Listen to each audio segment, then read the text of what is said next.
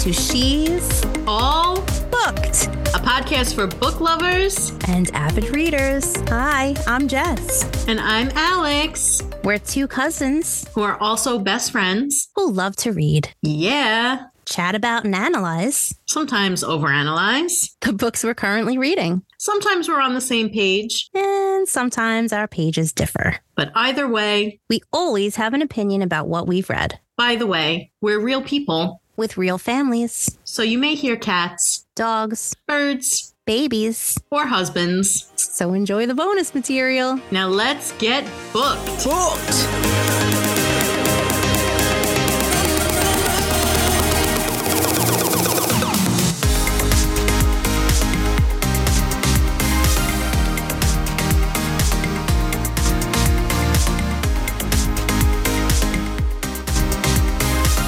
Listeners, stick around at the end of this episode for some bloopers and bonus content. Hey, hey, hey, listeners. If you're enjoying our podcast, please give us a five star review on Apple, Spotify, or your preferred streaming service to help us reach more listeners and spread the word about our podcast. Before we get started, we want to include some trigger warnings. This book and the following discussion include sensitive topics such as rape, attempted sexual assault, murder, death, stillbirth, and dismemberment. So please be aware of this before you proceed. We also want you to be aware that there will be cursing and spoilers in this episode. However, we will have a non spoiler section first, and then we will get into our spoilers after that, and we will let you know ahead of time before we do. Hell yeah.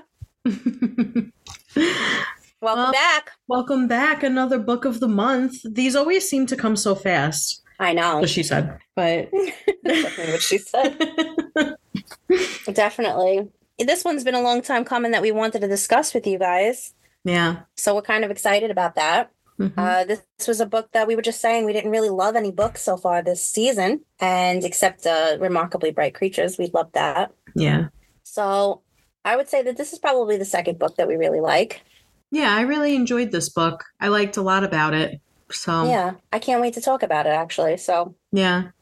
disregard us though. We're both eating popcorn. We actually do have snacks today. We do. I had two snacks. I had some fruit and now I have some popcorn and I have Nice. a coffee and some water. I'm trying to What make up fruit? I had a mix of uh, cantaloupe, watermelon, Mm. honeydew, and pineapple. It's funny because I happen to have watermelon and can- uh, cantaloupe in my house. Oh, nice. I never do, so that's odd. Get out of my head. yeah. I was really craving, honestly, I was really craving honeydew. I love it. It's one of my favorite fruits. But I know that's random because everybody seems to hate honeydew. I love it. It's, it's not my favorite, now. I love it so much. Also, when I get a boba tea, I always get the honeydew, and it's just my favorite thing in the world. All right. Anyway, but I just was really craving it, so it was it was good. I enjoyed Nice. I enjoyed it. I have um movie theater popcorn because I just got back from the movies with my fam. Yeah. I, I have some tea and some water. Um, but we went to go see Migration. I was telling Alex, which was really cute. Uh, it was about this family of ducks. They usually don't migrate because the father's terrified of everything. So he's trying to keep his family safe, but the family kind of says, "Hey, no, no, no, we want to migrate." So they take a stab at it, and of course, what could go wrong? Things go wrong. So yeah. it's super cute. Um, if you want to check it out, it's definitely a kids movie, so it's family friendly. And Danny DeVito is one of the voices, and he kind of steals the show. He's hilarious. I love Danny DeVito. He's a disgruntled duck, It's uh, adorable. and- Of course he is. which he kind of is in real life. Yeah. He's a disgruntled man. No, no, he, he always plays that type of character, though. Yeah, he does. But that's nice. It's cute. Yeah. Yeah. I'll definitely this- I'll probably watch that when it's available on streaming service. I know. I'm like a movie hog for some reason lately. Me and Alex went to the movies last Sunday. Now I went to the movies again this weekend. And I'm going to the movies again next weekend because Oh, me and Doug got tickets to go see Dune too, part two. nice. Yeah.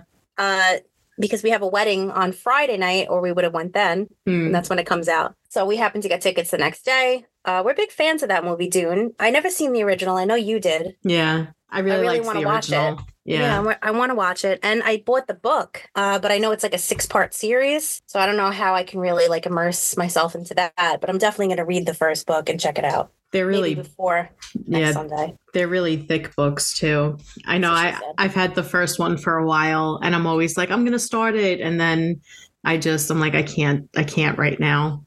I Yeah. can't commit to it's it an right now. investment. Uh, Series and stuff are investments for sure. Yeah. So, but we'll see. Uh, I know Doug read all of the Silo, the first Yes. um, of the series, and he said that basically he knows so much about of what's going to happen in the next yeah. season. So I was like, all right, well, you know, maybe this will give me some deeds. I don't. Yeah. The first, uh, ep- the first uh, book of the series, we'll see. I know. I I have the first one and I still haven't read it and I still haven't watched the show. So I don't know what I'm waiting for for either one of those things. Oh, but I do want to. Wool from I have Silo. Oh, I have Wool. Yeah. I got You it haven't watched the show yet? I haven't watched the show and I was like, I'll read the book first and then I'll watch the show so I can compare. And I haven't done either one. So I actually I have a goal for the next few months though, because I have some series that I've started that I want to finish. One of them was the Prison Healer series though, and I did finish that. That was really good, by the way. Just a really solid series. I definitely recommend it. It is YA, so it's a little bit more juvenile at times, but really good book still. I, I really enjoyed all three. But I want to finish the A Good Girl's Guide to Murder series because they are turning that into a TV show. So I want to finish the series before that comes out. I started Yeah. the the Daevabad trilogy, and I want to finish that. I only read the first book. I started the Mistborn series. I only read the first book, so I want to finish that. And then I want to start this Rook and Rose series, which I did start reading actually. And then I was like, I just can't get into it right now. I was like, this is a lot of world building, and I just can't read a series right this second. So then I read some standalones instead. But that's my goal for the next few months is to try to finish these series. And I don't Okay. think I can fit Dune in there at any point. yeah I, I mean well if you could fit like series of shows you could fit a three hour movie because the shows are longer oh yeah, no, I could watch the movie. I I just oh you ha- mean the series of books I, No. I mean the books. Yeah, no, No I, way. I plan on watching the new movie because I did really enjoy the original. So I assume Yeah. I'll like it even more because that one at at points was a little dated. and because it corny, was yeah, older. Sure. Yeah, I mean it wasn't super old. I think I think it was made in the '90s. If you enjoyed the first one i mean i never seen the original but i do want to watch it but if you enjoyed that one you'll definitely like this one because a you know people in it and b uh the graphics are amazing Yeah, so good. Uh, but the story is really good. You know, I really like following. I don't know if the first one did the same, where it follows the kid around, yeah, like it's about him. yeah. It's it stayed true to the book from what I understand. Yeah, obviously I haven't read the book, so I don't know firsthand. But I've heard that the first movie was pretty true to the book. Okay, yeah, because I mean, you do you do love this kid. You know, you follow him Mhm. around, and you really get to care for him. Yeah, Um, but there's a lot of questionable things happening around him. Obviously, yeah, well, you'll like it because we like Star Wars and stuff like that. yeah, You know what I mean? It reminds me of it, but but not really. It's like yeah, along the same lines. Like if you like this, like you'll like this type Yeah. of thing.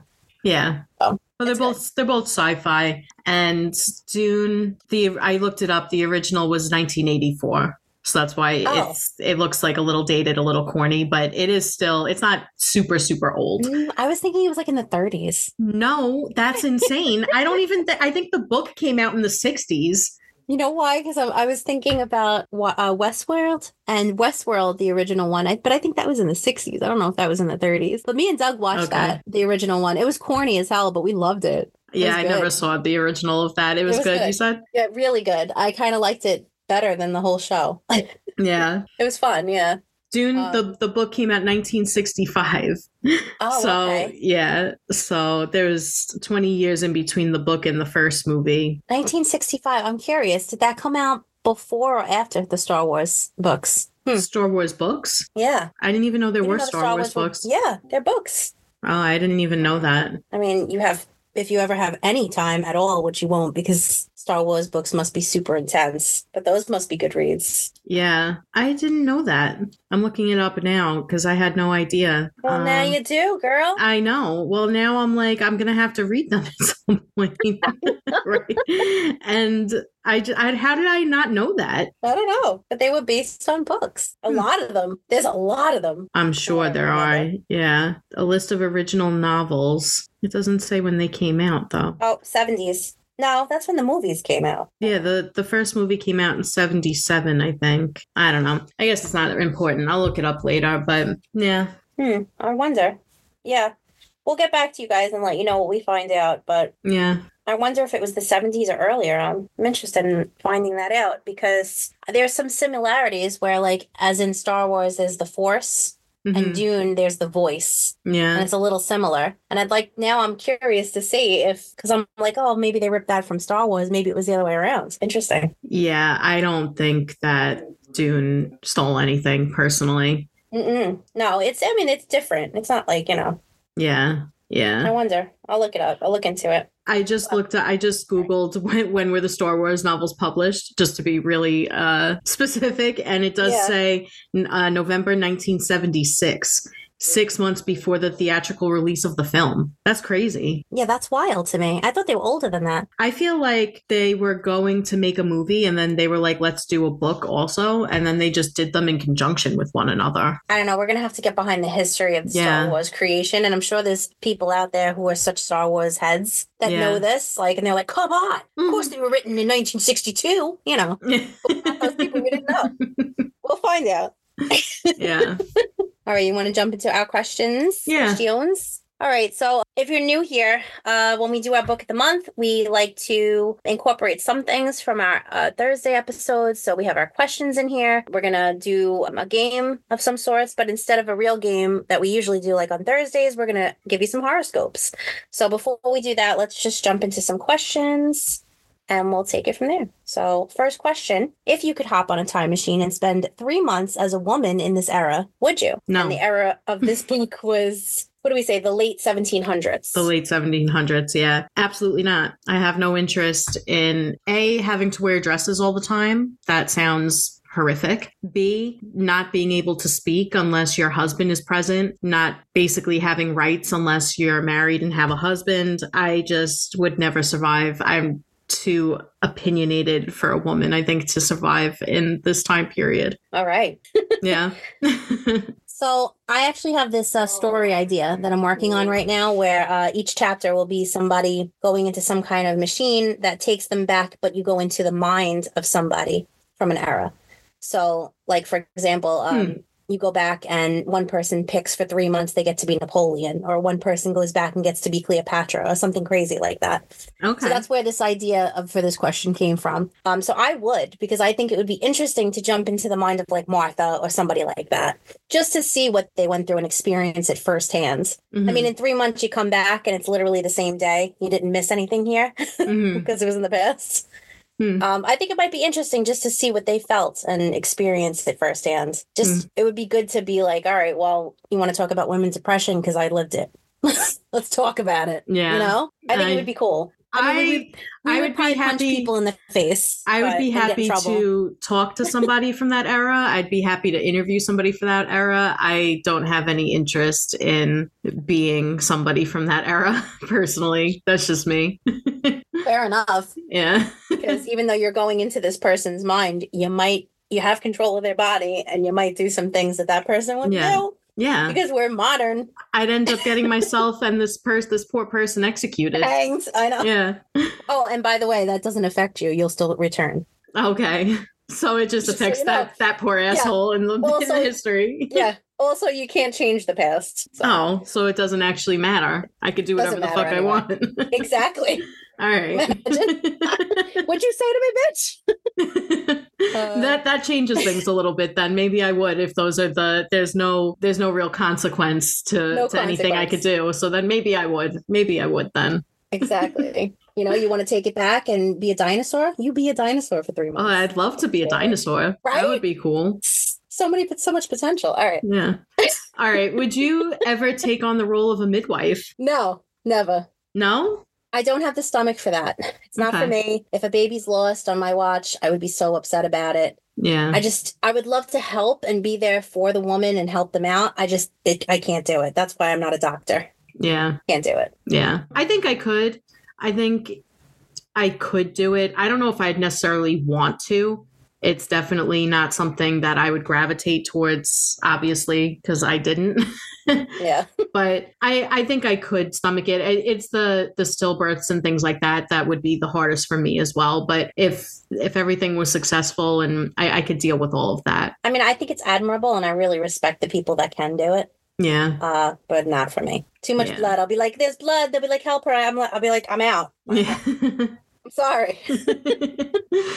All right, so this is like a two-parter. Did this story leave you more interested in Martha's story and, you know, the historical era again, where women were oppressed? Like Alex said, couldn't speak uh, unless their husbands were present. And how did revisiting the era make you as a woman feel, more importantly? Um, I mean, I was definitely interested in Martha's story. I didn't know anything about Martha Ballard before reading this book, so I felt like I did get a lot of information about her in reading the author's note at the end mm-hmm. it does seem like the author took some liberties in expanding a lot on what was in her actual diaries. I don't know if there's much more to learn about Martha that has been written, at least. Mm-hmm. But if it were available, I would definitely be interested in reading it. I did really enjoy her character, and I I would read more from her. I would read a whole series about Martha. Like I right? would read, yeah, I you could definitely turn this into an anthology, and I would read every single one. I, I find her inspiring as hell. Yeah, in terms of the era, of course, I'm always interested in reading about history, especially about women. That's something that I'm always going to be interested in. I would definitely be interested in that. And revisiting this era, how did it make me feel as a woman? So I do have thoughts on this that I I think I'll share more in our spoiler section. There were some okay. things I didn't care for in the novel, but obviously it made me feel angry when I was reading yes. some of these things. And I think any modern person reading this book should feel angry because these were real things that were happening. You know, women were being tried in court for fornication because they were being raped by men. And then they were being told, oh, well, you had sex outside of marriage. That's not a that's not okay. That's not okay with me. That's not cool. Right. And same thing with not being able to speak or testify in court despite being allowed to have this career You're, she's able to be a midwife and deliver babies but then she's not allowed to give her opinion in court unless her husband is present it just makes you feel angry so yeah i mean yeah. it makes me feel angry but also proud of the progression that we have today mm-hmm. uh, you know what i mean i mean i'm glad to be in this era versus that era because i just yeah. we have so many more rights than we did um, but I, I, just I agree with you. Like a woman was if she had a baby outside of marriage because of being raped, uh, they didn't care about that. They they made her pay a fine that she couldn't even afford. Okay. Yeah. Um, and I just think that's absolutely disturbing uh, because it takes two, doesn't it? So I just think that that's uh, repulsive, and I'm so glad that we've gotten past that. yeah, and in the case of rape, it really only takes one. It's not like she well, was consenting to that, you know. I, I meant it if if a woman and a man had sex oh. back then, and the the you know yeah. whether the father stays around or not, true. the woman was responsible of a fine if a baby came out of it. That's true. That's yeah. like really what the hell. Yeah. But we say what the hell because we were not from that era. yeah. The women during that era expected it as much because it was meant to, you know, scare them into doing mm. it. Mm. And like, F you. Um. Get into that later. I'm sure you'll see me and Alex get angry. but um, I was more interested in Martha's story. I do want to actually maybe pick up that book that uh, Ariel Lawhon mentions about Martha. Her diary. Yeah, but there's a whole book about her. No, not the diary one, because I know she said she paid five hundred dollars for that, and that's not happening. Yeah. but there was a book, like a historical uh, account written by somebody on Martha about Martha, and I would like to oh, maybe okay. get into the details of that and see. Yeah. Um, I did find the historical era to be interesting, of course. Like you said, it was about women. Um, I would love, I like to know about what, you know, my, my sex, my gender's been through. Mm-hmm. Um, I'm always interested in that. So how did I feel? I was pretty pissed. how I felt. All right. Well, if you could freeze someone in a river, would you? I mean, do I have to say who it is? Uh, you don't have to, but you can if you want.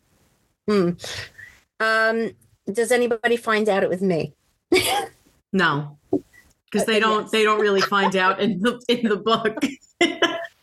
Martha does, Then- but nobody else does. That's right. Uh, then hell yeah, I might give me some ice. yeah. Let's and let me find out who. It would have to be a very very bad person. Mhm. Mm, I got some ideas. What Yeah. I have a few people off the top of my head that I would 100% freeze in a river.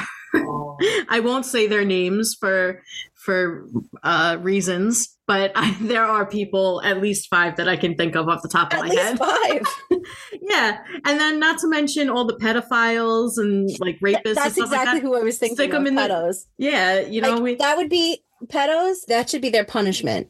Like, if you find out something happens, boom, you're going in the frozen river, bitch, Yeah, and that's it. yeah, You know, you want to you want to penalize women for having babies outside of marriage back in the day. Then you you deserve to freeze in a river if you do some shit like that to to kids. I'm sorry. yeah. All right. Stick them in the river. Don't even. Do, we don't need to waste taxpayer dollars sending them to jail and all of that. Just stick them in the frozen river. No, did you see the thing I sent you the other day? They're not even. They're Yeah, just getting letting them out on probation yeah, raping kids. I We won't even go there right now. yeah, But grr. Okay. Yeah. It's, it's honestly, it's really sick. yeah, it is. yeah. Let's not get into that right now. But on that note, here's your monthly horoscopes. Uh, let's just bring that right back. Hi, guys. Hi, ladies and gents. All right. So, as usual, for our Book of the Month episode, we always start out with our monthly horoscopes to see what's in store for everyone. So, we're going to let you know what's in store for you in March. All right. We got these from allure.com.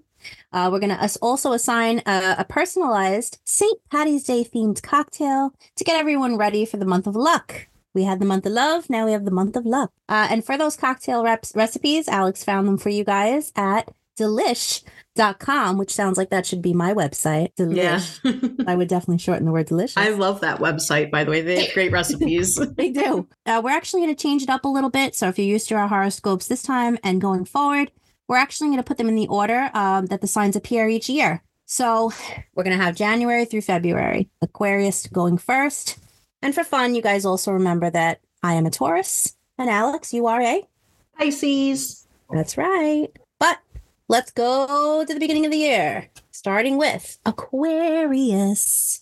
All right. I know a few Aquariuses who might get stuck in the frozen river. Oh, okay. Damn. Don't worry, you guys are safe. All right. Aquarius, your March 2024 horoscope centers on finding equilibrium, equilibrium in your life, from deepening personal relationships to advancing your career and prioritizing self care. The year begins with a significant shift as Uranus, uh, your ruling planet, goes direct, encouraging impactful changes in your home life and inner growth. The transformation continues as Uranus retrogrades again from Sunday, September 1st, suggesting more evolution in your domestic sphere. In relationships, 2024 challenges you to balance your valued independence with forming deeper emotional bonds, exploring love in both physical and emotional dimensions while remaining true to your essence. Professionally, the year is shaped by self assertion and your worth in being valued. And your St. Patty's cocktail is green apple moscato uh, sangria. I can't talk today. that sounds so good. It does. Enjoy. Yeah. All right, next up we have Pisces, my fellow Pisces. Prepare for a year marked by transformative eclipses and a crucial retrograde of your ruling planet Neptune, emphasizing the need for self care. The year's first major lunar eclipse affects your eighth house of sex, bringing rapid changes in your intimate life, especially in areas you've been hesitant to address. Then, another lunar eclipse in Pisces, wow, signals a profound, lasting transformation in your personal journey. This year encourages you to explore both the sweet and passionate aspects of your relationships. And despite the allure of romance, it's vital to stay focused on your career and creative goals. Amidst the emotional depths of love, don't lose sight of the professional opportunities 2024 offers. Hmm. There you go, Pisces. Getting a little frisky. And also, two lunar eclipses is insane. But Yeah. while you're enjoying those lunar eclipses and your house of sex, enjoy a pot of gold shot. Your eighth house of sex. My eighth house. Of but there's apparently eight of them. I don't know. You're gonna have a fun March. Yeah. To me. All right, Aries. You'll experience a broadening of your social circle and a refreshing transformation in your professional and creative endeavors. As Mars, your ruling planet, enters retrograde, be prepared for its impact on your sex life and career. Saturn spends the entire year in your 12th house of the unconscious, guiding you to deepen your spiritual journey, whether that's through tarot, ancestor worship, or other explorations. Look forward to enhanced fulfillment at work and a boost in recognition. Be ready for a chaotic eclipse in your sign, Aries, and ruling planet Mars, going retrograde towards the year's end, affecting both your personal and professional life. All right. And while you're doing that, your drink is the Nutty Irishman. that just sounds fun. I know. I feel like that's perfect for an Aries, too. A little bit, yeah. Yeah. All right. So for this one, we have our Tauruses. We have our Jesses out there. Oh, yeah. This year brings the unexpected with Uranus remaining in your sign until July 2025. Wow, that's a long time. Having entered Taurus in March 2019. Oh, shit. Uranus introduces elements of surprise and unpredictability, which can be challenging for your earthly stable nature. Expect the unexpected particularly as Uranus undergoes two retrogrades. These phases prompt internal shifts, prompting you to reconsider what you want in relationships, self care routines, or career paths. However, Venus, your ruling planet and the symbol of love, beauty, and wealth, does not enter retrograde this year. This is great news, as Venus oh. retrograde often leads to relationship tensions and financial slowdowns mm. and advises against significant changes in appearance. Thankfully, you won't face these issues in 2024. Nice. Yeah. So there you go. You can celebrate that, the lack of Venus in retrograde, with a Shamrock Arita. Woohoo! Sounds good. All right, Geminis. And I mean both of you. No, I'm just kidding. All right. Geminis, 2024 promises to be a significant change for you, but autumn is the most transformative time. 2024 promises to be a significant change for you, but autumn is the most transformative time. These months mark the rela- realization of goals you've been striving towards during the earlier part of the year. As the year winds down in late November and December, take time to relax and appreciate your achievements, enjoying a well deserved break over the holiday season. Mercury, your ruling planet and the messenger of the gods, undergoes its usual retrograde cycles this year. These phases might affect you more intensely. The year starts positively as Mercury retrogrades end on New Year's Day, setting the stage for a productive return to work. However, be prepared for the common inconveniences of Mercury retrograde, including the return of exes scattered throughout the year. Ooh. Mm. Well, while you're running from those X's or returning, whatever you'd like to do, enjoy a, Gold Rush cocktail. All right. The X's coming back reminds me of The X by Freida McFadden, yeah. which we just read. All right. Next up, we have Cancer. This year, Pluto, the planet symbolizing death and rebirth, influences major aspects of love and relationships. Pluto moves into your eighth house of sex with the Pisces, inviting you to explore new realms of sensuality, whether that means pausing dating, embracing excuse me, embracing sexual fluidity or delving into kink and fantasy. Yeah. Then Pluto shifts into your seventh house of partnership, heralding significant but positive changes in your closest relationships. It then returns to Aquarius, allowing you to end the year with a focus on deep sensual love. Because your ruling planet is the moon, the lunar the moon's not a planet. The lunar eclipses may impact you more intensely than others. These eclipses could leave you feeling drained, so prioritize self care, particularly rest during these times. Opt for quiet evenings, chilling solo or with trusted friends. And while you're doing that, enjoy a nice Irish mule. She means a drink, not a donkey. All yes. Right. Please don't enjoy an Irish donkey. well, you know, uh, Shizo Book told me to fly to Ireland to meet a donkey. All right. we didn't do that. All right, Leos. Where my Leos at? Leo, your horoscope is a journey through professional and personal transformations. This year kicks off with Uranus retrograde influencing your 10th house of social status, a phase that's crucial for reshaping your professional image. Pluto's transit in 2024 underscores important changes in your relationships and health. The year puts a spotlight on self care with an emphasis on solar eclipses, as you're ruled by the sun. While eclipses, not a planet also, while eclipses often bring upheavals for you, Leo, 2024 is a time of notable shifts in your social life, urging you to find balance between work and personal life. End the year by treating yourself to a makeover. Nice. And before you do that, in March, enjoy a homemade Irish cream liqueur. Sounds super good. All right, Virgos. In 2024, your confidence will reach new heights. The year starts with Pluto moving into your sixth house of health, a transition ideal for revitalizing your wellness and beauty routines. Consider experimenting with a bold new hairstyle or striking eye makeup. As your ruling planet, Mercury's retrogrades in 2024 may hit closer to home. The year begins with Mercury retrograde ending on New Year's Day, paving the way for a productive start as work routines kick back into gear. Yet, be prepared for typical Mercury retrograde challenges like travel delays and communication mix ups later in the year.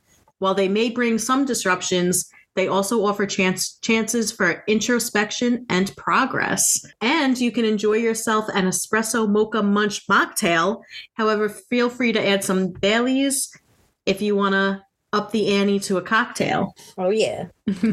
All right, Libras. So 2024 features two intense eclipses in your sign, which may stir feelings of anxiety and require extra self care.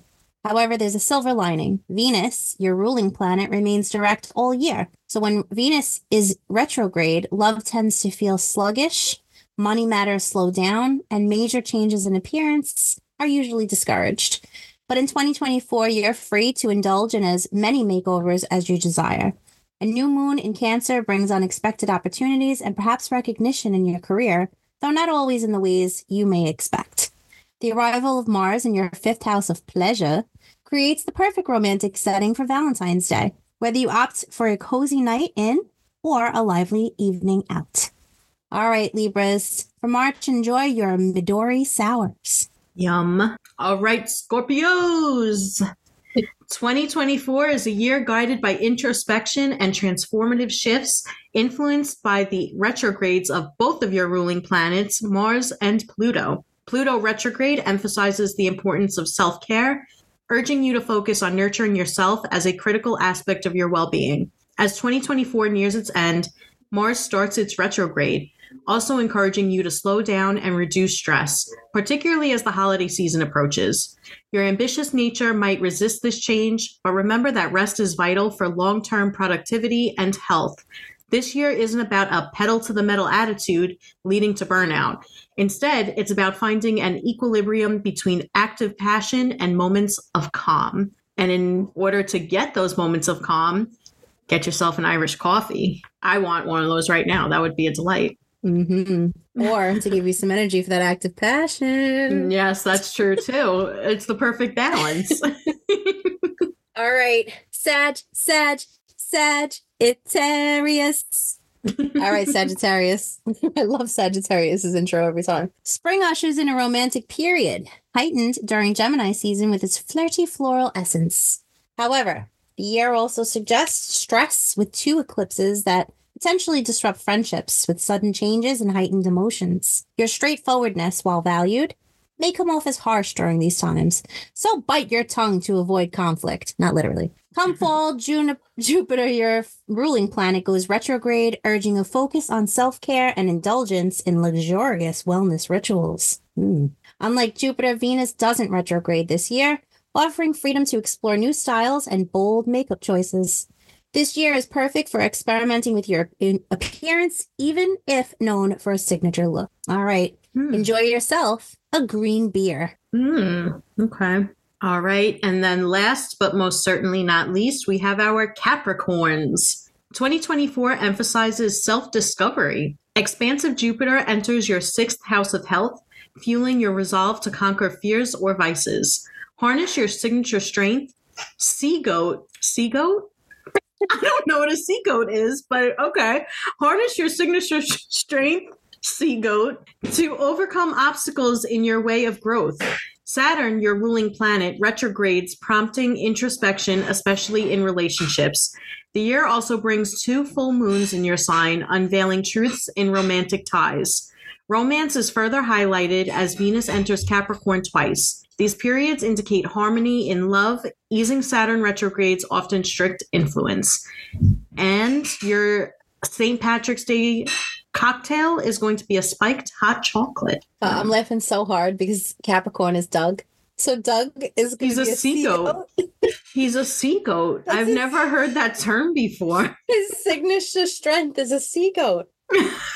I need to know what a sea goat is. First of all, are there goats in the sea? I mean, what's happening? I think the Capricorn is, I guess, a sea animal that kind of looks like a goat. That's what I am assuming. Yeah. Oh my goodness. No, it really is a sea goat. A sea Sea- goat. It's a goat with a mermaid tail. it's so weird. You learn something new every day. You do. But am I taking a snapshot of this and showing it to Doug immediately when he comes back from the gym? Yes, I am. of course, of course. And when he comes back, I'm be like, "Hey, sea goat," and he's gonna be like, "What? What'd you call me?" I'm gonna be like, "You're my sea goat." All right, I'm he's, he's going to be very confused. Uh, also, do you know what retrograde is? Because there were a lot of retrogrades in here, and I have no idea what Listen, that means. I don't know what any of this means. You know, Yeah. I'm not an astrologist. I think it's cool. I like the idea of horoscopes. Uh, but when you start talking to me all horoscopy, I don't get it. So if we did that to you as well, I'm sorry. just know we're in the same boat. Uh, but we will maybe look up and try to figure out what this means for you and tell you tomorrow. Translate it. Yeah, we'll try and translate it a little better for you. Uh, Yeah. So you have an idea of it. Also, uh, when I was looking these up, apparently they're giving you the whole year and not maybe March. Yeah, these were not for March. These were just for 2024. Yeah. So, Yeah. you know, enjoy that because now you, you got a whole glimpse of the year. Yeah, there you go. You don't you don't need to know just the month. You need to know for the full year. That's a quick snapshot of There you go. 2024. All right. Well, anyway, All right. Well, let's uh, get to our rapid fire round for this episode. We're going to set two minutes on the clock, and we're going to have to come up with as many things as we can in those two minutes. Today's topic is things not to do while drunk at a St. Patty's Day parade. hmm, have you ever gone to a St. Patty's parade? I would rather die. That's dramatic, but no, have you I ever have gone it? Never in your life. No, it's too crowded. Too many people. Oh, I've been to St. Patty's Day parades, and I would you could not pay me to hmm. go now, Okay. but I was very young when I did go. Yeah. And you have to be very, very drunk. Otherwise, you will be miserable and you're just like sardines stuck in places. There's a strip of bars in my town. And this is where all of the parades were near me when I was younger. And everybody would go bar hopping basically from one bar to the next. You couldn't even get in them. Yeah, that's I even when I was younger, I would not go to things like that because it's too it's too much for me. It's too many people, it's too crowded. I would have a straight up panic attack and then I'd need a week to recover. So Yeah. Yeah. not for me. I Uh. can't handle that. No. Even Doug now too. I mean, I mean, he's gone to them when we were younger. We went, you know, with our friends Yeah. and stuff. But now he works sanitation, and now uh, they'll have sometimes, you know, them clean up the parade. So he'll wait around, Right. and he just says watching people in the streets gives him anxiety yeah. because there's just too many people. And I he's like, get I it. don't know. He's like, I don't know how I used to go to these things, but Yeah. Definitely as you get older it's definitely worse, but yeah. yeah. Well, if any of you out there are still Funny. young enough to party and you're going to St. Day parades, even if you're not young enough and you're just like ready to party, Yeah. good for you. We we give you a lot of credit and just have fun and be safe at those parades. All right, Yes. that's all. And here's what you don't do while you're at them and drunk. Yes. That's all. Two minutes on the clock. Here we go. Three, two, one, go. Try to kiss a stranger. Yeah, please don't do that. Or try, to kill grope a stranger. Try to kill Um, a stranger. uh, try to fight people in the bathroom. No one likes that person. Yeah. I yeah. Come on, if you go into the bathroom, you just want to go to the damn bathroom. You don't want to fight nobody for the stall, no. you know, or Don't soap. don't start a fight in general. Don't do that. No, there'll be plenty of other ones trying to do that. Don't be that guy or girl. Yeah. Come on. Don't spill your drink all over some poor asshole who's just standing there. Yeah, and if you're just standing there, you're gonna get your drink poured on you from some asshole. Yeah. Uh, so don't don't just stand there either. Don't just stand there. Uh, go early. Um, it's not gonna matter. People are still gonna be all over the place, all over the streets. So even if you go early or go later, it, it- you're gonna be in the same predicament. Bring a jacket. It might be chilly. No, you'll leave it there. You'll, you'll it lose there. it. You won't lose that that jacket. You'll never see it again. Okay. Oh, but it's green. It doesn't matter. Also, you might never wear it again. yeah. So Don't chase short people around and call them leprechauns. Yeah, Don't do that. If you see Jess at the parade, don't call her a leprechaun. I She's just you short. You won't see me there. Uh, but there are other, are other short girls that you might see there. Don't call them Yeah. that. That's not nice. All right. Don't steal people's uh, pot of golds. All right. It took them Oh. a lot to go over that rainbow and get it, and you're just stealing it. That ain't right. Yeah. All no. right. Don't steal anything. Yeah. Don't steal. Period. Yeah. All right. Don't. Oh. No, don't wear that. Don't wear a shirt. You know that stupid shirt that says uh, "Kiss me, I'm not Irish." no one wants to see that shirt. People hate I've, that I've, shirt. I've never seen that. yes, you're more likely to get drinks spilled on that shirt because people hate you for Mhm. wearing that shirt. Yeah, and for that matter, don't ever wear a shirt that says free hugs. If people wanted to hug you, they would hug you. They don't want to just hug randos on the street while they're Yeah. drunk. Yeah, and if, Maybe they do. I don't know. Yeah, and if you're wearing a shirt that says "free hugs" and people keep coming up to to you know hug you, and you're like, "Why are these people touching me?" It's because of your shirt, guy. Yeah. Time's up. Okay. Time's been up, but we were angry Oh, okay. about that. Listen, just be be wary, you know, be weary uh, of your of your shirt choices. All right, you know, it, sometimes it's not cute. You're like, oh, I gotta get a cute shirt, but you might have a shirt that's ridiculous, and on the back, it's like, ha ha ha, Irish. You know, don't pour drinks on me. You know, Mm, No, people are gonna pour drinks on you. So that's all. mm. Another Right. reason why I will not go. Yeah, you're gonna s- come the home second- smelling, reeking of beer. Yeah. The second somebody's drink touches my body in any way, I'm out. That's it. I'm gone. Yeah, yeah, and th- by the way, there's always those people that walk around in crowded spaces with their elbows just protruding for no reason. So they're always like they do it on purpose. Yeah. I know, and it's like it's ridiculous. It's like you're definitely hitting people. Like my head just got smacked because I'm short. Like try to Yeah. be considerate. Yeah. All right, so we're still going. we're still going, even We though are. time is up. We are. I I didn't think this is a topic we'd be so passionate about. I know. It's a, it's a pleasant surprise. Look, all I, know, I got to tell you is that things not to do while drunk at a St. Patty's Day parade. Alex and Jess not be at the parade. That's what we won't do. One hundred percent. One hundred percent. Just don't Right, go. but Yeah, if you want to Yeah. post, You go. you know, we don't. you want to post your uh, your shit fest and how trashed you are and stuff because you want us to see you being like ah, um, then we will watch it because it probably will be entertaining, but we won't join you there. But have Yeah. fun. yeah. If there's drama, one hundred percent post it on TikTok because I Yes. for other people's drama. So, it's true. Po- Post all of that trauma. yeah. Um, but don't be the one that starts the fight. That's all. Especially in the bathroom. Why did I bring that up? Because there's always fights in bathrooms, apparently, near my house. really. Whenever I used to go anywhere, there was always fights in the bathroom, hair pulling, like Oh crazy things happening in the bathroom. Actual fights. I thought it was I just a verbal thing. Okay. Um, you know, usually you'll walk in, see that, and leave. But one time I had to really pee, and I was I walked in and I was like, uh, and I just ran into the stall. and I peed my face off so fast, and then I didn't I didn't I wash my hands because they were literally like fighting by the by the sink, Oh and I had just had to flee and ask for napkins at the bar. Please. so don't be that one. That's all. yeah. yeah, they were hair pulling. It was intense. That's crazy. Another time I walked in in a bathroom and people were swinging off. There was a bar, like um, like one of those, like uh, metal bars on the top, and people were swinging on it. Uh, but I did leave with that one because I was like, "What the fuck's happening?" there?" Drunk people. I hate drunk people. Drunk people. I used to like them; they were fun. Now I'm like, eh. Drunk people are great if you're also drunk. Yes. If you're not if you're not drunk, drunk people are the worst. yeah, but there's there's drunk, and then there's that next level drunk. And Yeah. apparently that's what was happening Yeah. in those areas. So I can't be around Unruly. level anymore. Yeah. If you're slurring and I don't understand what the hell you're saying to me, I need to leave. I can't be there anymore. Yeah. All right, let's get to the conversation. Are you ready to conversate Yes, about let's some frozen conversate. riv? Yeah. But first, let's give everybody a synopsis so that Yeah. they know what this book is about. Well, what is the book, you might say? Again, it's The Frozen River, and it's by Ariel Lawhon, and it has a 4.5 on Goodreads. So, what does it do? Well, it follows a moment in time based on a historical midwife, Martha Ballard, Hmm. in a small town in Maine. Though some facts are embellished or fantasized for fictional purposes. While Martha performs her daily midwife duties, she attempts to unravel the mysteries surrounding the murder of an accused rapist in her town.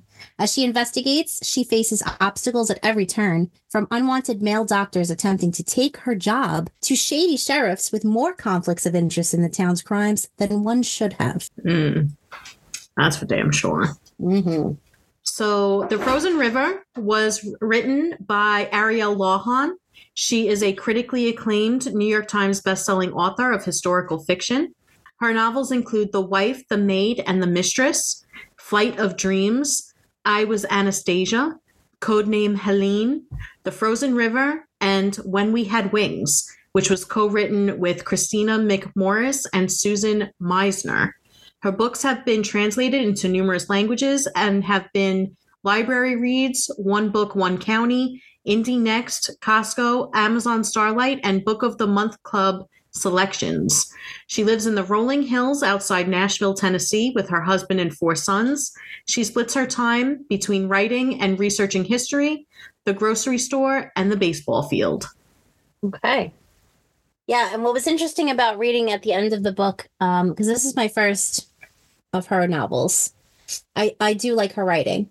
Um, yeah. but what she said that was interesting to me was that she's known for be her historical accuracies. Yeah. Like she researches her face off and makes sure everything's accurate. This was the first time that she strayed from that um, and mm-hmm. embellished a little bit. And I'm kind of super glad that she did because I have a feeling that somebody wouldn't have received any justice and she made sure that some justice was delivered. Yeah. So that was interesting to me. So I just wanted yeah. to note that. Well, since you bring that up, actually, that can transition right into our chat because mm-hmm. I agree. I really liked that about the novel. You do find out in the author's note that a lot of this is based on what she read about Martha in her diary. This situation was real. However, there weren't a lot of details about it, and it was unclear what the outcome was. So I did like that Ariel Lawhon she gave us an outcome that we wanted. She yes. she gave us what we were hoping happened. Even if it didn't, that's okay. We can pretend that this is the real history. I loved that yeah. about this novel. Yes. Yeah, she she made Martha, who I believe was most likely, you know, a, a force to be reckoned with anyway in her own day. Mm-hmm. A severe force to be reckoned with, literally. Yeah. Uh, and I really love the way she closed the door on on, on something that we'll get into in the spoilers. Yeah. But, bravo to that. Yeah. I really did enjoy her writing as well. I I thought the character development was fantastic. I loved Martha. Martha was one of my favorite characters that we've read so far this year. Possibly one of my favorites, honestly, that we've reviewed in the books for the podcast. I really enjoyed reading this book from the very second I started and I was kind of sad when it ended because I was like, I want to, I want to read more about Martha. I really do. I just I loved her as a protagonist, and I liked the other characters as well. I really loved her husband. I really liked that he was so supportive of her. He really seemed to genuinely care about her. He was protective, but he also let her fight her own battles when she needed to. I really enjoyed all of that in this book. And I thought the writing was really, really great yes. as well. Yeah, the character development was excellent. I love the characters. Even the characters you don't like were well written. Yeah. Uh, y- you hate the sheriff mm-hmm. in the town. I mean, he's just the worst. Yeah. You know, back then he was the type of guy that was like, I'm a man, I have power. No one's going to believe you. You're a woman type. And mm-hmm. Mm, mm-mm, mm-mm. yeah. No. So, ooh. No, no. I know. Uh, so yeah, I mean, he, but despite how much you hate him, uh, I thought that his character was just really well developed. Yeah. I think she did a great job at making us hate him. And I think she did mm-hmm. a great job of giving us, giving the people what they wanted. Yeah. in the end. Yeah. For sure. Yeah, I, I, agree with you. I think all of the characters in this book were really fleshed out. They were really developed whether it was our protagonist, a side character, or the villain, they were all really well rounded. They seemed like real people. And I know Martha was real, her husband was real, but we don't really know what their personalities were like. And she really made them jump out of this book and jump off the page. And I felt like I could just sit around and drink coffee with Martha. And yes. that's how she would really be. Yes, you felt her passion too. Uh, yeah. She really did a great job of capturing, you know, her passion for helping women, her um, passion for, you know, just trying to do the right thing all the time um, for the women around her. She tried mm-hmm. to be the voice for women. I really, she was super admirable and I really loved her. I did. Yeah. I still think of Martha. Yeah. I do too. I did, I really enjoyed that she was a midwife. I liked reading about the chapters where she was just doing her regular midwife yeah. duties. I thought it really helped flesh out the story, flesh out this world, and flesh out the character itself. She wasn't just this person that was serving a plot. She was. This is part of what I think made her so realistic. Was we were really seeing things that were going on in her everyday life in addition to things that were happening because of the plot. Yeah, I loved that. Yes. Yeah. Yeah, I loved how Law Han Lohan, sorry. Yeah. But I loved how she really transported you there. Mm-hmm. Like I felt like I was walking through the streets of this town. Me you know, she would even bring up things about the uh, how two years prior the Declaration of Independence was signed. Like you really mm-hmm. felt like you were a part of this historical you know, Moment. era. And I, yeah. yes, I thought it was really interesting and cool. She would even bring up Paul Revere was friends with her husband. Yeah. You know, and she was I just like, oh, that. oh, he just casually names him Paul, like he's not Paul Revere. Like, you yeah. know? Yeah. I thought that was cute, those little things added in. Just gave the book itself like a lot of character. And I just really liked that. Yeah, I enjoyed that. It did feel a little cheeky, which I enjoyed. And I really liked that she would give us flashbacks as well. So we do meet Martha and we're seeing what's happening in terms of the plot as at that time it, where it's supposed to be happening. And then we also get information about Martha and her past. And I really enjoyed that as well because you kind of get little bits and pieces, little breadcrumbs. And then by the end, it starts to form a bigger picture. I really enjoyed how she did that in this novel. I thought it was really effective. It really kept me interested. So even though it was not that frequent that we were getting those flashbacks. I was still very excited when we did get one because I was like, oh, I can't wait to see what happened next in this in this timeline. Yes. So I, I thought just that everything, the way that she structured the novel and all of that was really effective, and I really enjoyed it. Yes, and it, you know what? It read like a thriller. Like you kept, mm-hmm. you couldn't put it down. Uh, I was so invested mm-hmm. in the characters and the story, and I and the mystery. I mean, this was a, a yes. historical mystery. Mystery, yeah. So the whole time you're on edge a little bit because you're like, oh, oh what's going to happen? You know, then you know this woman is accusing a powerful man of raping her, and you know, is he going to get away with it? And yeah. all these things, and uh, it was just really good. Yeah, really liked it. Yeah, I recommend it to anyone. I 100% would recommend this book. I ended up rating it a 4.5.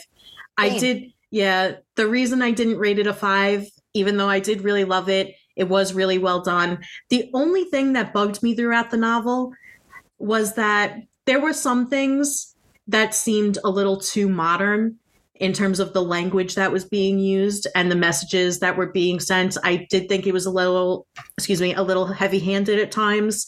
And it did seem unrealistic. There were just certain things where I was like, I don't know if that's what we would be doing in the 1700s, but I still I still enjoyed it. It didn't take a lot away from the novel for me, but it's just why I didn't rate it a five because it did annoy me in the moment while I was reading. It kind of took me out of it a little bit. Yeah, I don't really remember why I wrote down four and a half. Uh, and I, I said excellent writing, compelling. You know, I'm I'm a little upset um, that there wasn't more justice for certain people that we'll get okay. into in the spoilers.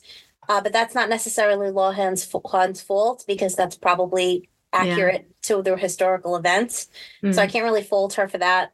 Um, but you know, it did annoy me certain little inconsistencies, things that, uh, and this is just me nitpicking, kind of. But you know, not every time a woman gets raped does she get pregnant. Uh, yeah. Not every time does a woman have sex outside of marriage she 100% gets pregnant. Yeah, that was a little a little too far fetched for me. Other than that, yeah. I, I really loved it. so yeah, I agree with you about that as well. Yeah. yeah. And I mean, um, we're going to get into some spoilers now too, but there was just like this little tiny thing with a fox. Mm-hmm. She kept basically seeing herself in this fox. And mm-hmm. I really, it was heartwarming and I loved it. I love the inclusion of that.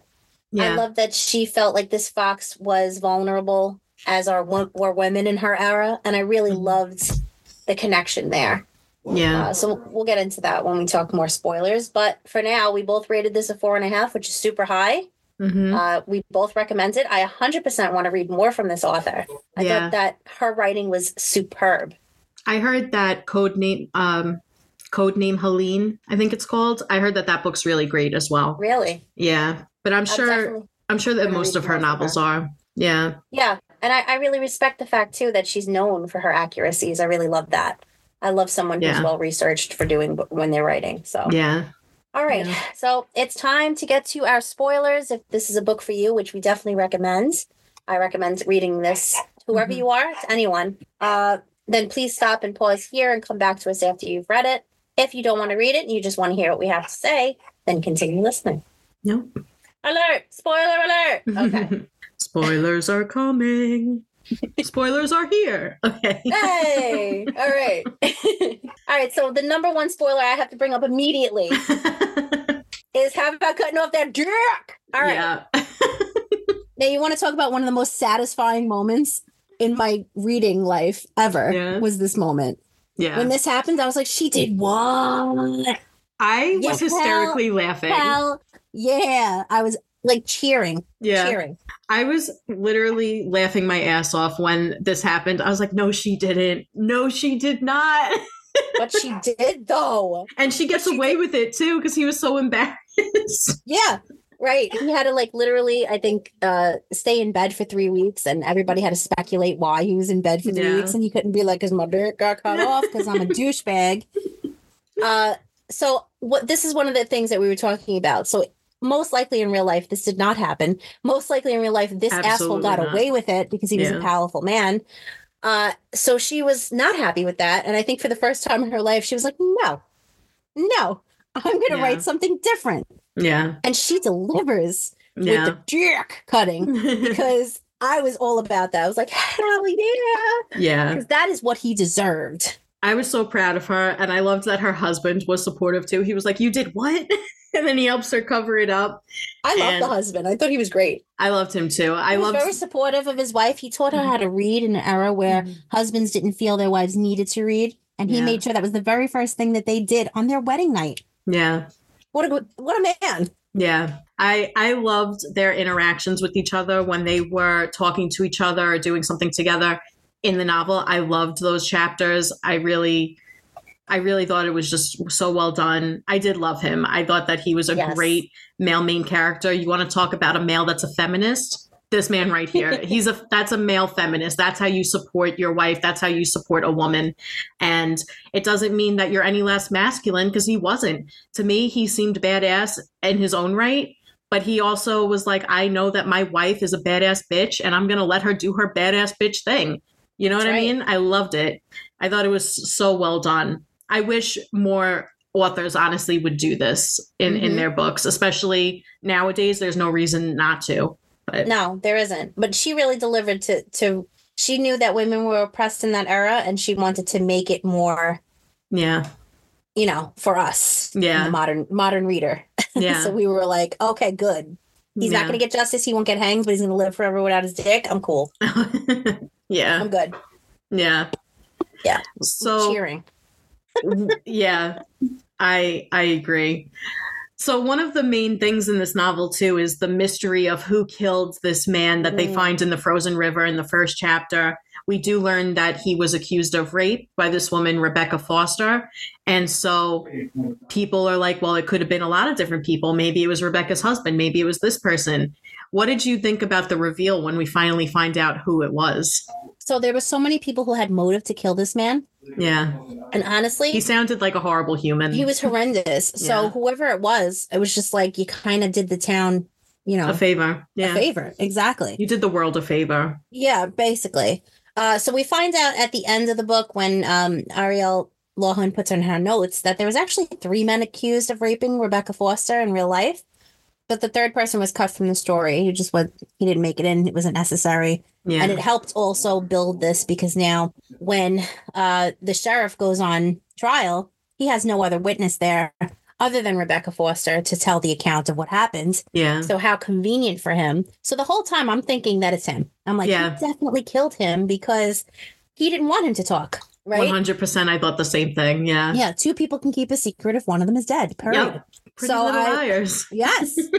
so I was like, he definitely killed him. Plus, he gives off these vibes the whole time. He's just not a good man. Uh, and I wouldn't have been surprised if it did turn out to be him, but it did not turn out to be him, as it turns out. It was actually this really good guy who you wouldn't have expected, but he had actually raped his girlfriend, now wife, um, who he's a good man too, Sam. I know he's he's a killer, so you're like he's a good man. No, he is though. He is because he marries his girlfriend after she's been raped and now she became pregnant with this child, and he does right by her and he marries her and he's going to raise that child as his own. Um, and did he have motive to kill this man? Hell yeah, he did. Uh, so you know, you kind of unravel that mystery that the baby's not really there, her, um, rather his. Mhm. Um, also, you find out that there's an altercation that night with Martha's own son, where he kicks the uh, this man out. I believe his name was Joshua, right? Or Yeah. yes, yeah. he kicks he kicks Joshua out because he actually is, you know, trying to harass his sister. Uh, he grabs her by the arm. He hurts her. There's like marks that he leaves on her arm. She's just a little girl, and he kicks him out of this place. So people also suspect he might be the killer. Meanwhile, he's mute. He can't really stick up for himself. He can't say anything. Well, I But really liked that even kid. I liked that even Martha was kind of suspicious for a while. She was like, "Was it my son? Oh shit! Like, Yeah. did he do And- this?" a lot of people had had motive for this man. Uh, Yeah. It could have been Rebecca Foster's husband, Isaac, I think his name was. Yes. Mhm. Um, it could have been him as well. Uh, it was wild too because they had this maid in the house or this young girl who ends up becoming Martha's daughter-in-law, which is interesting. yeah. Uh, but he has this, um, she has this uh, girl in the house, like, you know, helping out around the house, and she overhears what she thinks is a confession from Rebecca saying, "Well, I hope my husband killed him because he raped her, right?" Mhm. So of course she's going to want this man dead. Doesn't care that he's dead, and if her husband did it, obviously it's because he loves his wife. It didn't Yeah. turn out to be him, but she did say that, and this girl thought she overheard that and gets in, him into a lot of trouble Mhm. um, because now people are looking at him as the suspect. It was very interesting. I love how the whole mystery around it. I love how you're wondering who it was. I didn't suspect Sam. Did you? No. I really No, didn't. I never- Sam had pulled him out of the river. Yeah. And it makes sense too, because when he pulled him out of the river, they were like, oh, well, he couldn't have been hanged because there was Yeah. no rope in the river. That brings me to that asshole doctor, but we'll get into him in a second. Yeah. I did want to say I really did not see this coming up until the very point where she basically gets the confession from her son.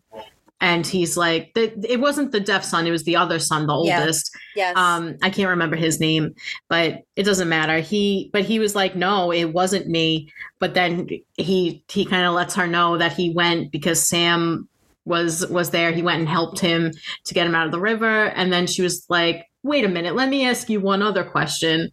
Was there a rope? And he was just like, oh no, or something along those lines. I really liked it. And up until that point, Oh. I, ne- yeah, he was like, he was like, thank God Sam had that rope, otherwise he would have drowned in that river. some, was like, yeah. rope? Huh? Yeah. So up until that point, I I never would have guessed it was Sam. So I really liked that she was able to keep that suspense going and she was able to keep you guessing and wondering Yeah. who it would be up until the very moment that it's revealed. I enjoyed that. Yes, and and she does give you a little bit of a breadcrumb as well because at one point she finds uh, Joshua, the dead guy's bag, and inside the bag is a piece of lace that he ripped Yes. off of Rebecca's dress or whatever nightgown.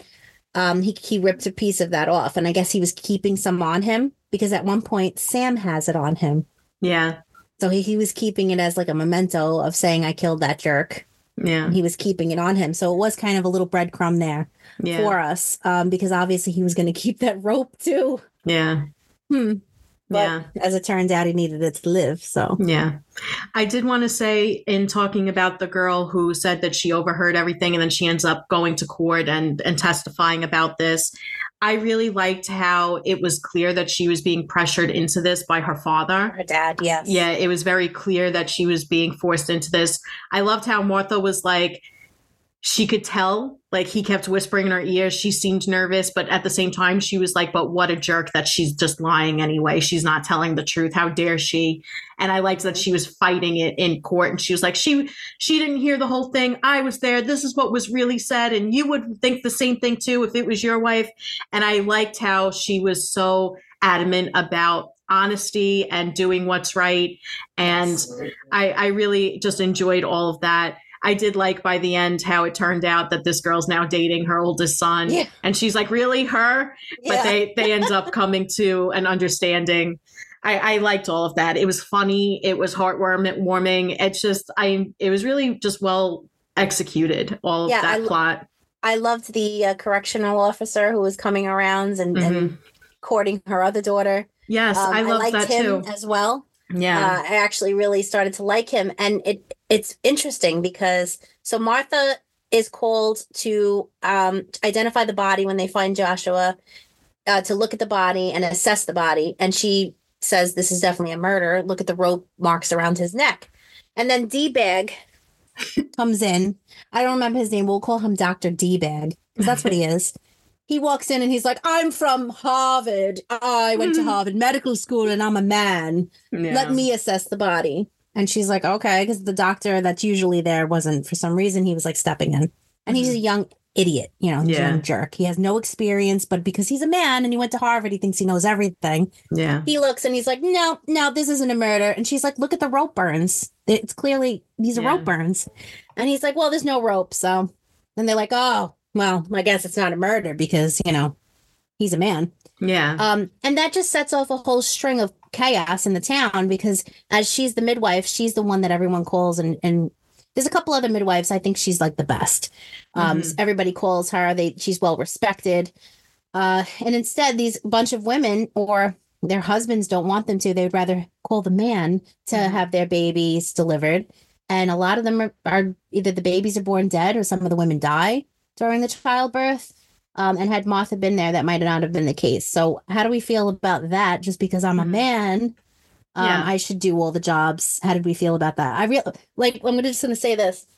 I really loved how Lawhon kind of um, engaged in all the different angles of uh, Mhm. women's oppression during that time. Like, there's Yeah. just so much that she covers, and I love that. Yeah, I really enjoyed this. This was basically a young know it all doctor coming from a fancy school into this small town and saying, I don't care how much experience you have, you're still a woman and you don't know what the fuck you're talking about. You're just Right. a midwife. So, Mind you, she had like 30 years experience. plus. yeah. And so he actually takes over one of her patients and almost kills her. Yes. And it's Martha ends up saving her, but she is in the room when he's prescribing this medication and this, where he's saying, you know, you're not in labor yet. I'm just going to give you this medication to make you sleep, all this stuff. And she's like, that's really dangerous. You're going to end up killing her and her baby. And he's just brushing her off. You, you don't know what you're talking about. You're just a woman. And the, the patient's father is like, yeah, we're going to stick with the man. He knows what he's talking about, blah, blah, blah. This was really frustrating, but I really liked the inclusion of it in the novel because it also lets you make your own mind up about this doctor. So we see him coming in and giving this testimony in court. And it's kind of like, oh, well, now we have two conflicting stories. Maybe Martha is wrong. Maybe she's not. I'm going to assume she's not because I want to Mm. believe in my girl. But maybe this doctor, you know, maybe he has something to say and maybe he's right. And then you get to scenes like this and you're like, no, that guy's an asshole. He doesn't know what the hell he's talking about. He's going to end up getting all these girls really, he's putting them in harm's way. And I Yes. liked that they ended up coming back to Martha and saying, we need your help now. And we're sorry that we listened to him. You know, we, we should have stuck with you in the first place. I enjoyed all of that. So it, you did feel that sense of redemption. However, Yes. it was really frustrating in the moment. And I was worried about that child and, and that woman because I, I thought that it, they might die. Yeah. Who knew, who I mean- knew at that point? she she basically says, "Well, she's she's dilating. She's going to have this baby any second. And he's Mhm. like, "Oh no, you're not going to have. Don't listen to her. You know, I'm from Harvard. Mhm. Um, you're not going to have this baby for another couple of days. I'm going to give you this like you know concoction that basically you're going to pass out." Mhm. Um, so she does. She sleeps for like hours and hours, and when she wakes up, she's basically having the baby. I mean, it was ridiculous. She could have he could have killed them both, Mhm. and he almost kills his own wife yeah. because he's pompous and he thinks he knows what, everything. And I I believe, if I remember correctly, that Martha has to come and bail him out with his own wife and his own child. She does. And she brings another female doctor as well that they Oh, just yeah. call doctor. Yeah. So I loved that too. So she adds in also um a, a black woman Mhm. during this time who's a doctor. I loved that she did that Mhm. because now she's also showing another layer of, you know, you want to talk about women's oppression. Let's talk about a black woman's oppression during that time. Yeah. And this woman didn't even have a name. She just Yeah. called her doctor. yeah. Uh, and I loved that she respected her. And I love that, you know, she would go to her and ask her questions about things she didn't even know. She would just want to get her input. I love that she called her to help in certain situations. I thought Mhm. that was interesting, their interactions. I really enjoyed that. Yeah, you definitely got the sense that she was kind of a mentor to Martha. Maybe she trained under her or something like that. But Yeah. you definitely felt that sense of professional respect between the two women. I really liked seeing that in the novel as well. Yeah. Yeah. I mean, there's so much that she covers. And I just, I really felt like I was there living through it at certain points. Um, and that's, that's hard to do when you're writing. You know what I mean? And I just Mhm. think that's great. I love books that put me into the scene like that. yeah. Uh, but what else? Um, so we talk about basically uh, with with the dick cutting scene. Um, he's actually coming there when his when he knows his her husband isn't around. He's threatening her, by the way, for looking into this um, murder. He's Mhm. threatening her because he had um, he was like basically trying to take over the whole town. He was trying to take their property from them Mhm. uh, Martha and her husband's property. He had all these goals or whatever, so he was trying to kind of manipulate them and trying to get them to do whatever he wanted, so this way he can get his way. He finds out that her husband's not around. He comes there and he, as a power trip, tries to rape her, um, Mhm. and she's just not having it. So Mhm. obviously, Yeah, she attacks the shit out of him. yeah, she mauled him. Uh, yeah. and it was crazy. Her kids were sleeping in the house. He Yeah. didn't even care. Yeah. and he had this like wolf dog, right? Wasn't it like a, a wolf type of dog or a coyote dog? There's a dog. I don't remember what what it looked like. It could have been. Yeah, it could have been. I don't remember. I know it was a pretty vicious dog. Yeah. And her husband has a, a bird, a really Yeah. cool bird. I forgot what kind. I think it was a hawk. It wasn't a hawk, maybe, maybe a raven? No. No, I thought it was a hawk, a type of No, a falcon, something like Falcon. that. Okay. Yes. Uh, and the dog tries he, he tries to make his dog eat his bird, and the bird kicks that dog's ass. yeah, I like that. I love that. Yeah.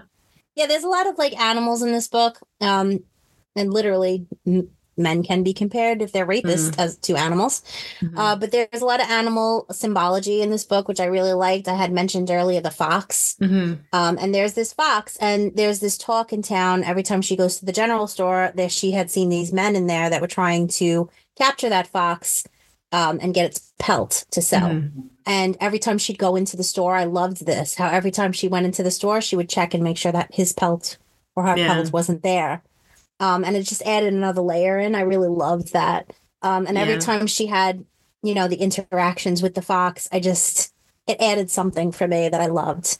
Yeah, I agree. I think that the fox, I think foxes typically represent cleverness, resilience, and I think it was supposed to be representative of our protagonist and kind of giving her the strength to keep going with this, even when it was getting kind of scary. It was like, no, you know, I if I can evade these assholes, you can you can take these assholes too. Uh, it to me, that's the feeling that I got from it. It was like giving her that sense of hope to continue to be resilient, to continue using using her mind to get these bad guys, which is essentially what she was trying to do.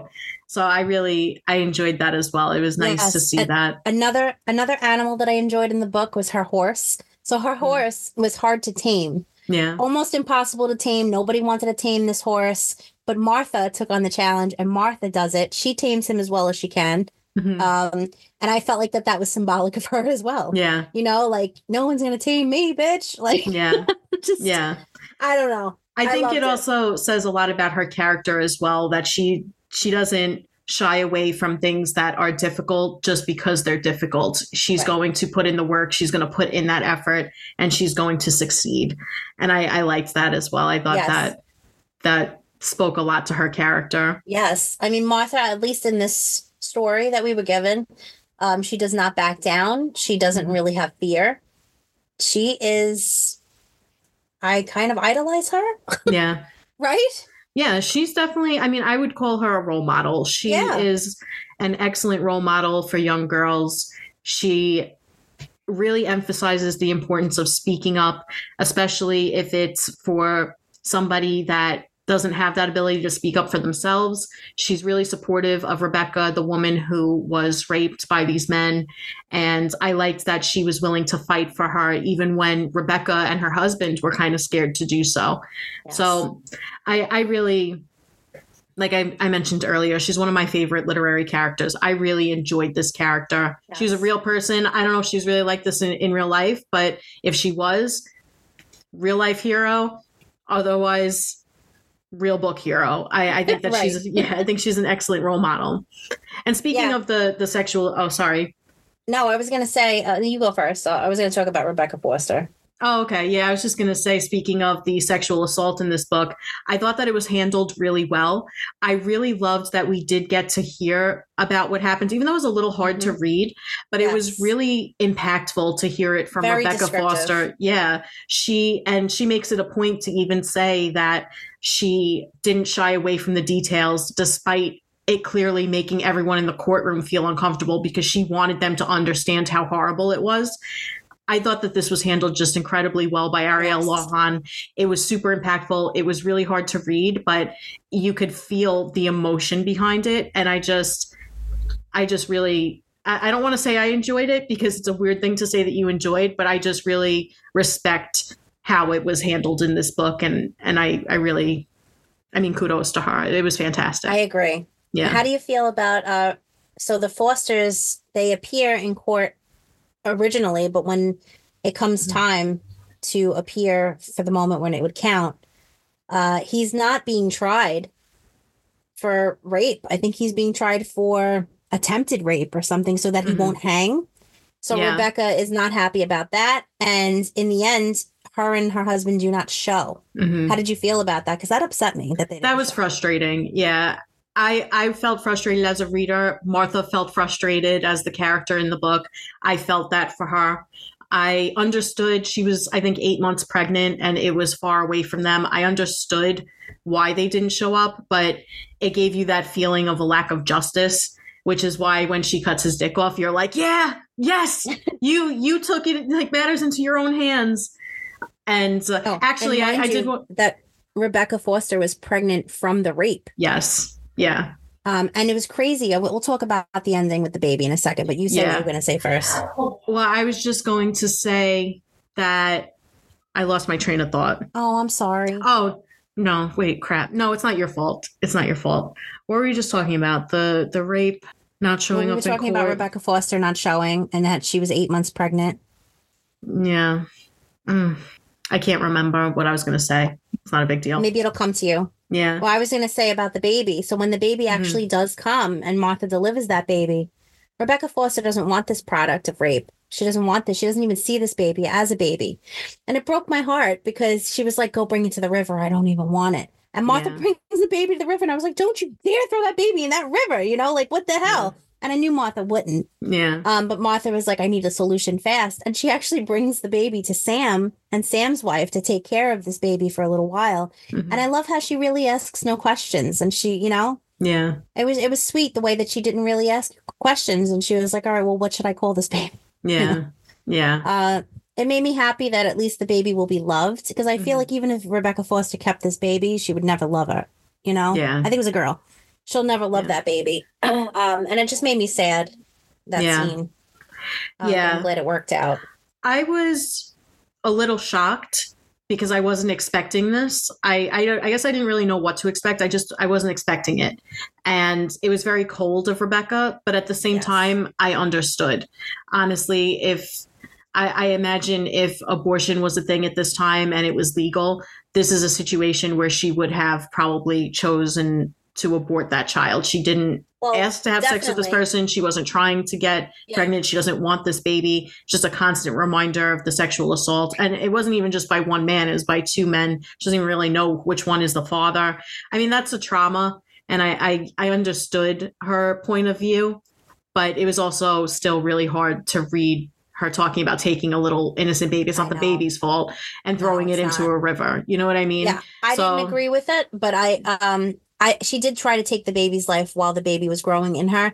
She Mhm. actually called there was natives um nearby that had some kind of concoction that she drank. It was like a tea, Mhm. and um one of the doctors, um, I, I think it was uh, the woman that she calls doctor. Mhm. Uh, I believe she's she was worried about the condition of the baby, having drank and that you know that having um, ingested that, Mhm. um, if the baby would be okay, and the baby turned out to be perfect. yeah. So it just was like a failed attempt uh, to get rid of the pregnancy. So I think you're right. If the abortion was around, she would have definitely done that. Yeah. Uh, but like I said, you know, I'm glad that the baby was born and the baby will be loved. So Yeah.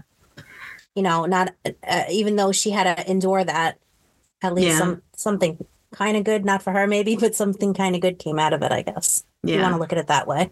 Yeah.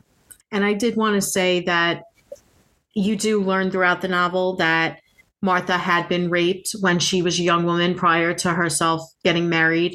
Mm-hmm. And I think that's why she felt particularly connected to Rebecca and really wanted to fight for her because she had been in a situation like that before. The person who raped her did end up being tried and hanged. And so she was able to get that justice. And she wanted to see that for Rebecca as well. And unfortunately, Rebecca wasn't able to get justice in the traditional sense, where this man is now going to jail or being sentenced to death. However, Martha does get him with the old dick cut off. And I just remembered what I was going to say before, Oh, good. which was that he was this made me very angry in the book but i i understood it it made sense but it's just so frustrating that he was charged with attempted rape because there were no witnesses to confirm that he actually raped her I know. So like, just like Rebecca's she- not a witness. yeah she gave the report in detail she was consistent in her reports so it never really changed up the only other person there has now turned up dead but because there was I assume not a man or another party present to Well, witness the rape not a man. it's not an actual rape. And I liked at one point, I think it was Martha, but it might have been another character, but they actually say, well, this kind of act is not being done in broad daylight. It's done behind closed doors when nobody's around. So how can you say that there were no witnesses? Of course, there's no witness. Why would there be? But Rebecca was there and she's telling you what happened. And I really liked that message. However, it was very frustrating uh, from a reading standpoint to just be like, okay, well, because nobody saw you get raped, that means you weren't raped and they're only going to be charged with attempted. That's insane, you know? Yes. And there was an account of somebody else, but again, like you said, it was a woman because Mhm. Martha had written it in her journal. Martha had documented proof that she That's had true. helped her afterwards to clean up her body, to stitch her up, and do everything she needed to do for her. She had a, a documentation of it. Um, so she was technically a witness, you know, but Yeah. it, because she was a woman. Well, and also she wasn't there when it happened. It was just the aftermath, and it could have been. I think they address this in the book. They say, you know, it could have been injuries from something else. And I it's mean, messed up too because they were like, "Oh, well, she didn't come. Uh, you know, she didn't accuse them right away. She waited like a month. Yeah, because she had to wait for her husband to come home because she wasn't allowed to speak without him present, which is insane to me. So of course her her body cleared up by then and she healed. It was just crazy. It got me so Yeah. angry. A lot of that. Yeah. Also, I don't think she ever planned to report it until the fact that she got pregnant from it. I, I think she was planning to keep it probably a secret.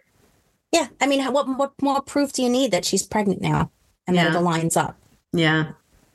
But, ugh, well, Yeah. that was another thing, though, you know, because then you learn all. It was just too many coincidences of being raped, women getting raped, and then getting pregnant for me. Mm-hmm. yeah.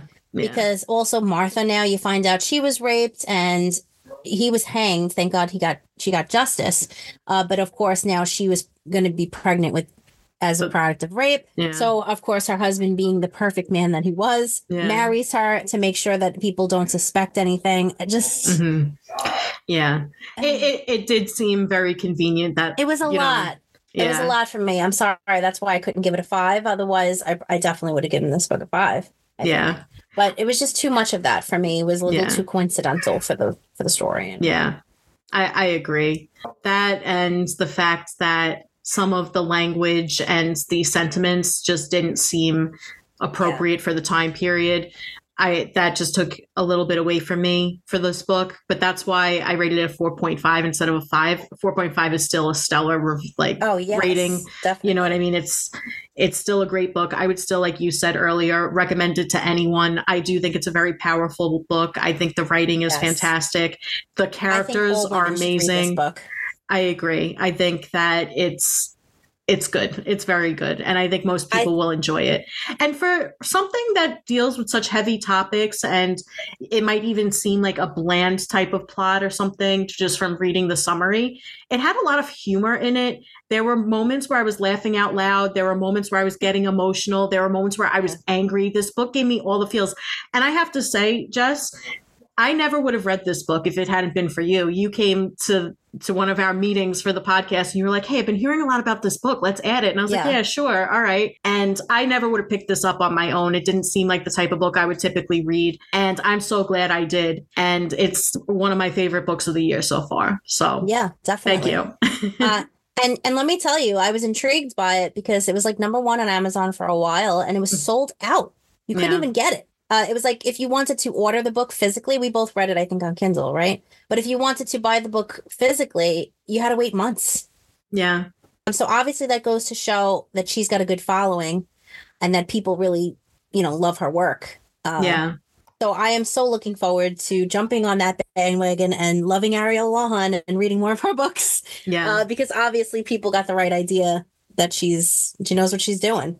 Yeah. And I think this book definitely shows us that. And I, I do love that. I love when sometimes history gets a little embellished, kind mm-hmm. of like, uh, you know, like a Quentin Tarantino movie. kind yeah. Of, I love Inglourious Basterds. Yeah. Uh, and he basically locks all the Nazis up inside a theater and blows it up. Yeah. That didn't happen in real life, but do, we, no, do I wish it did. happen? Hell yeah.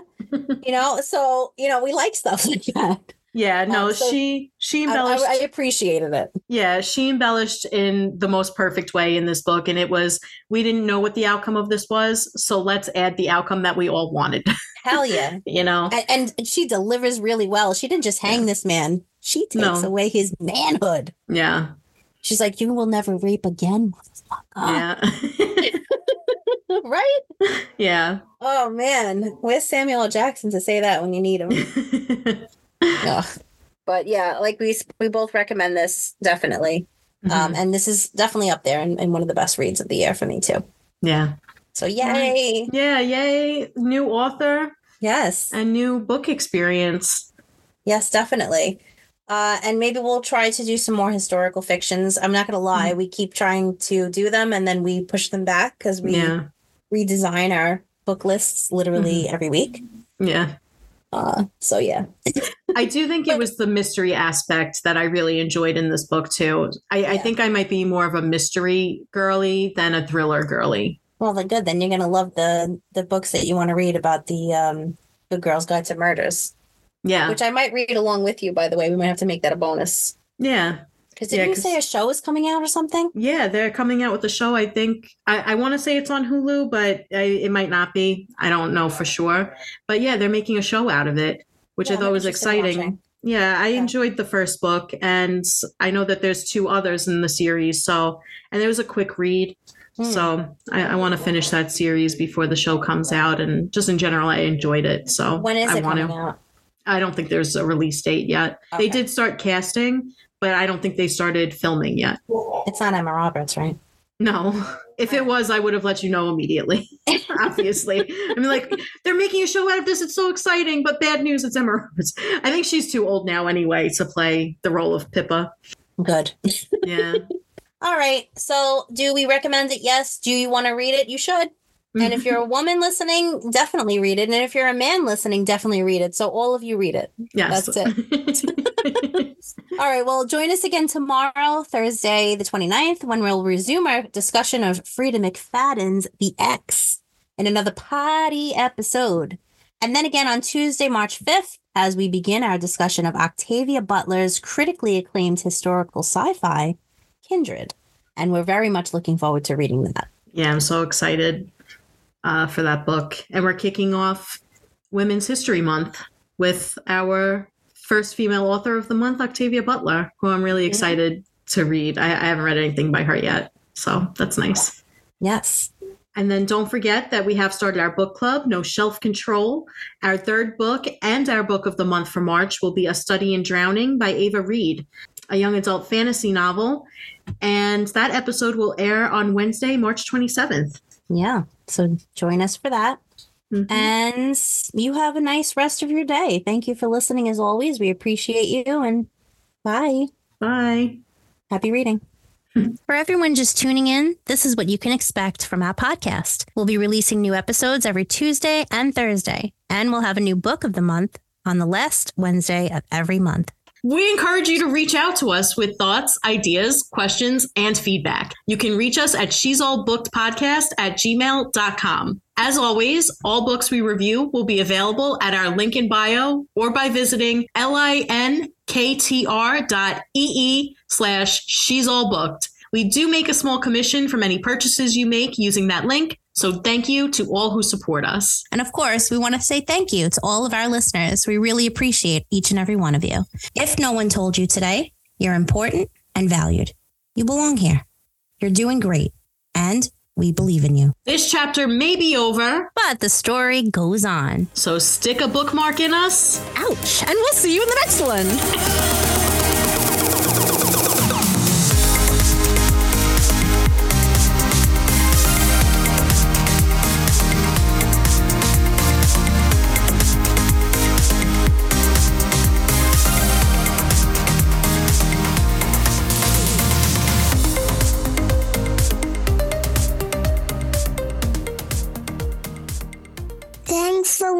and then my mommy and Aunt Alec. Bye.